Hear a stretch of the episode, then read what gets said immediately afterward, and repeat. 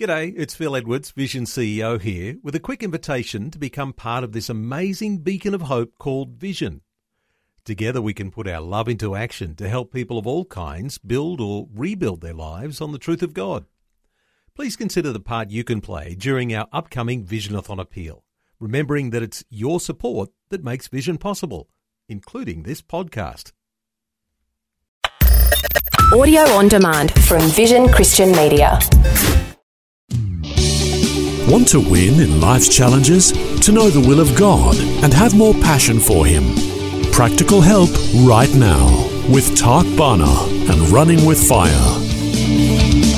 This week we've been looking at how we can develop the amazing potential and capacity every one of us has to be wonderful Christians and live very, very godly lives. Firstly, we saw that God's grace is available to us. We have to cry out for His grace, so that when we live godly lives, Hebrews 4:16, let us then approach the throne of grace with confidence, so that we may receive mercy and grace to help us in our time of need. Secondly, we've got to learn to train ourselves into godliness, not just try and be godly. There's a big difference between trying, and training. But like running a marathon, if you try, you'll never do it.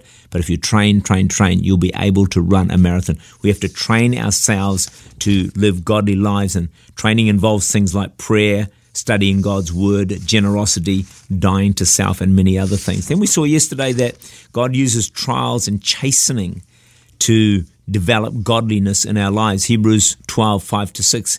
And have you forgotten the exhortation which speaks to you as sons? My son, do not despise the chastening of the Lord, nor be discouraged when you are rebuked by Him. For whom the Lord loves, He chastens, and He scourges every son whom He receives.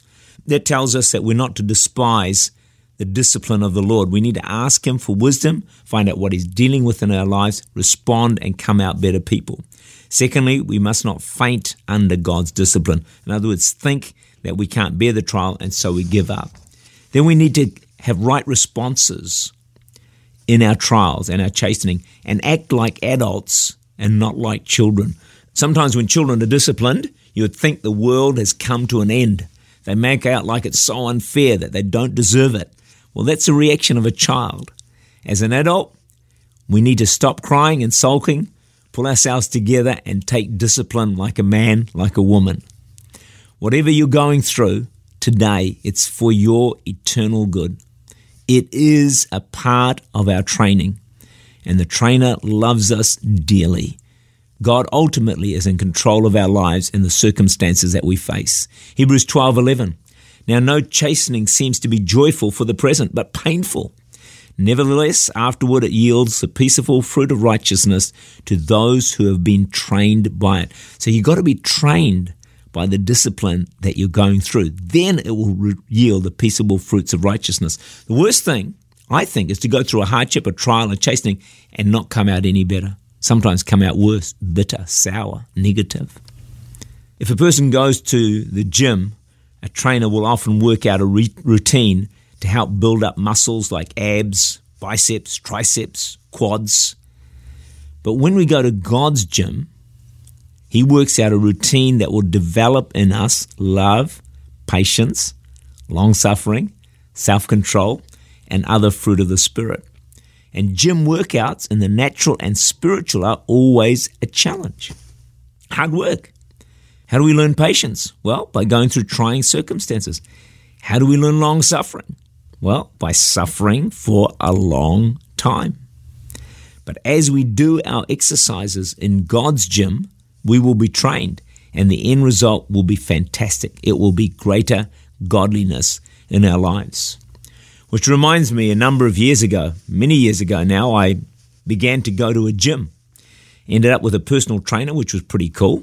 Even better, it was free. And the first challenge was actually to get to the gym. And that was a difficult one. And eventually I failed that one and never got there for too long. But I did go for a while. But once you get to the gym, then the next challenge is actually to do some exercises while you are there and not just chit-chat, have coffee with people. It's the same with spiritual disciplines.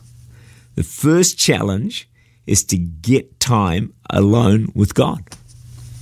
In other words, blow the dust off the Bible if you have to. Open it up. Get into a room alone. Begin to open your mouth and pray. And you know, then when you're in a gym, you have to do exercises, some time on the treadmill, then the bicycle, weights, and then a few other things.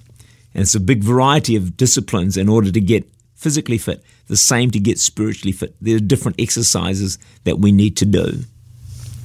The truth is, when you think about the gym, it's great once you're there and you do your exercises, but I think we all know that the real benefits at a gym come when you start to exert yourself, put in some real effort. It's the same to get spiritually fit, to develop character. It's again going to take real effort and hard work. And just as you can't get in great physical shape overnight, it's not something you can do quickly or fast. You have to build up to it slowly. It takes time to get into good physical condition. It's the same spiritually. If you want to improve your spiritual condition, and say it's not great at the moment, it's going to take time. It's going to take weeks, months, years of consistent training and prayer and the Word, in generosity and dying to self and sacrifice and honesty, all these other things. It's going to take a considerable amount of time for your spiritual strength and health to increase and grow and develop. But at the end of the day, the truth is this: you have an amazing capacity to live a wonderfully godly life. Tak Bhana is the Senior Pastor of Church Unlimited in Auckland, New Zealand. For more information, to make contact, or to listen again, look for Running With Fire at our website, vision.org.au/radio.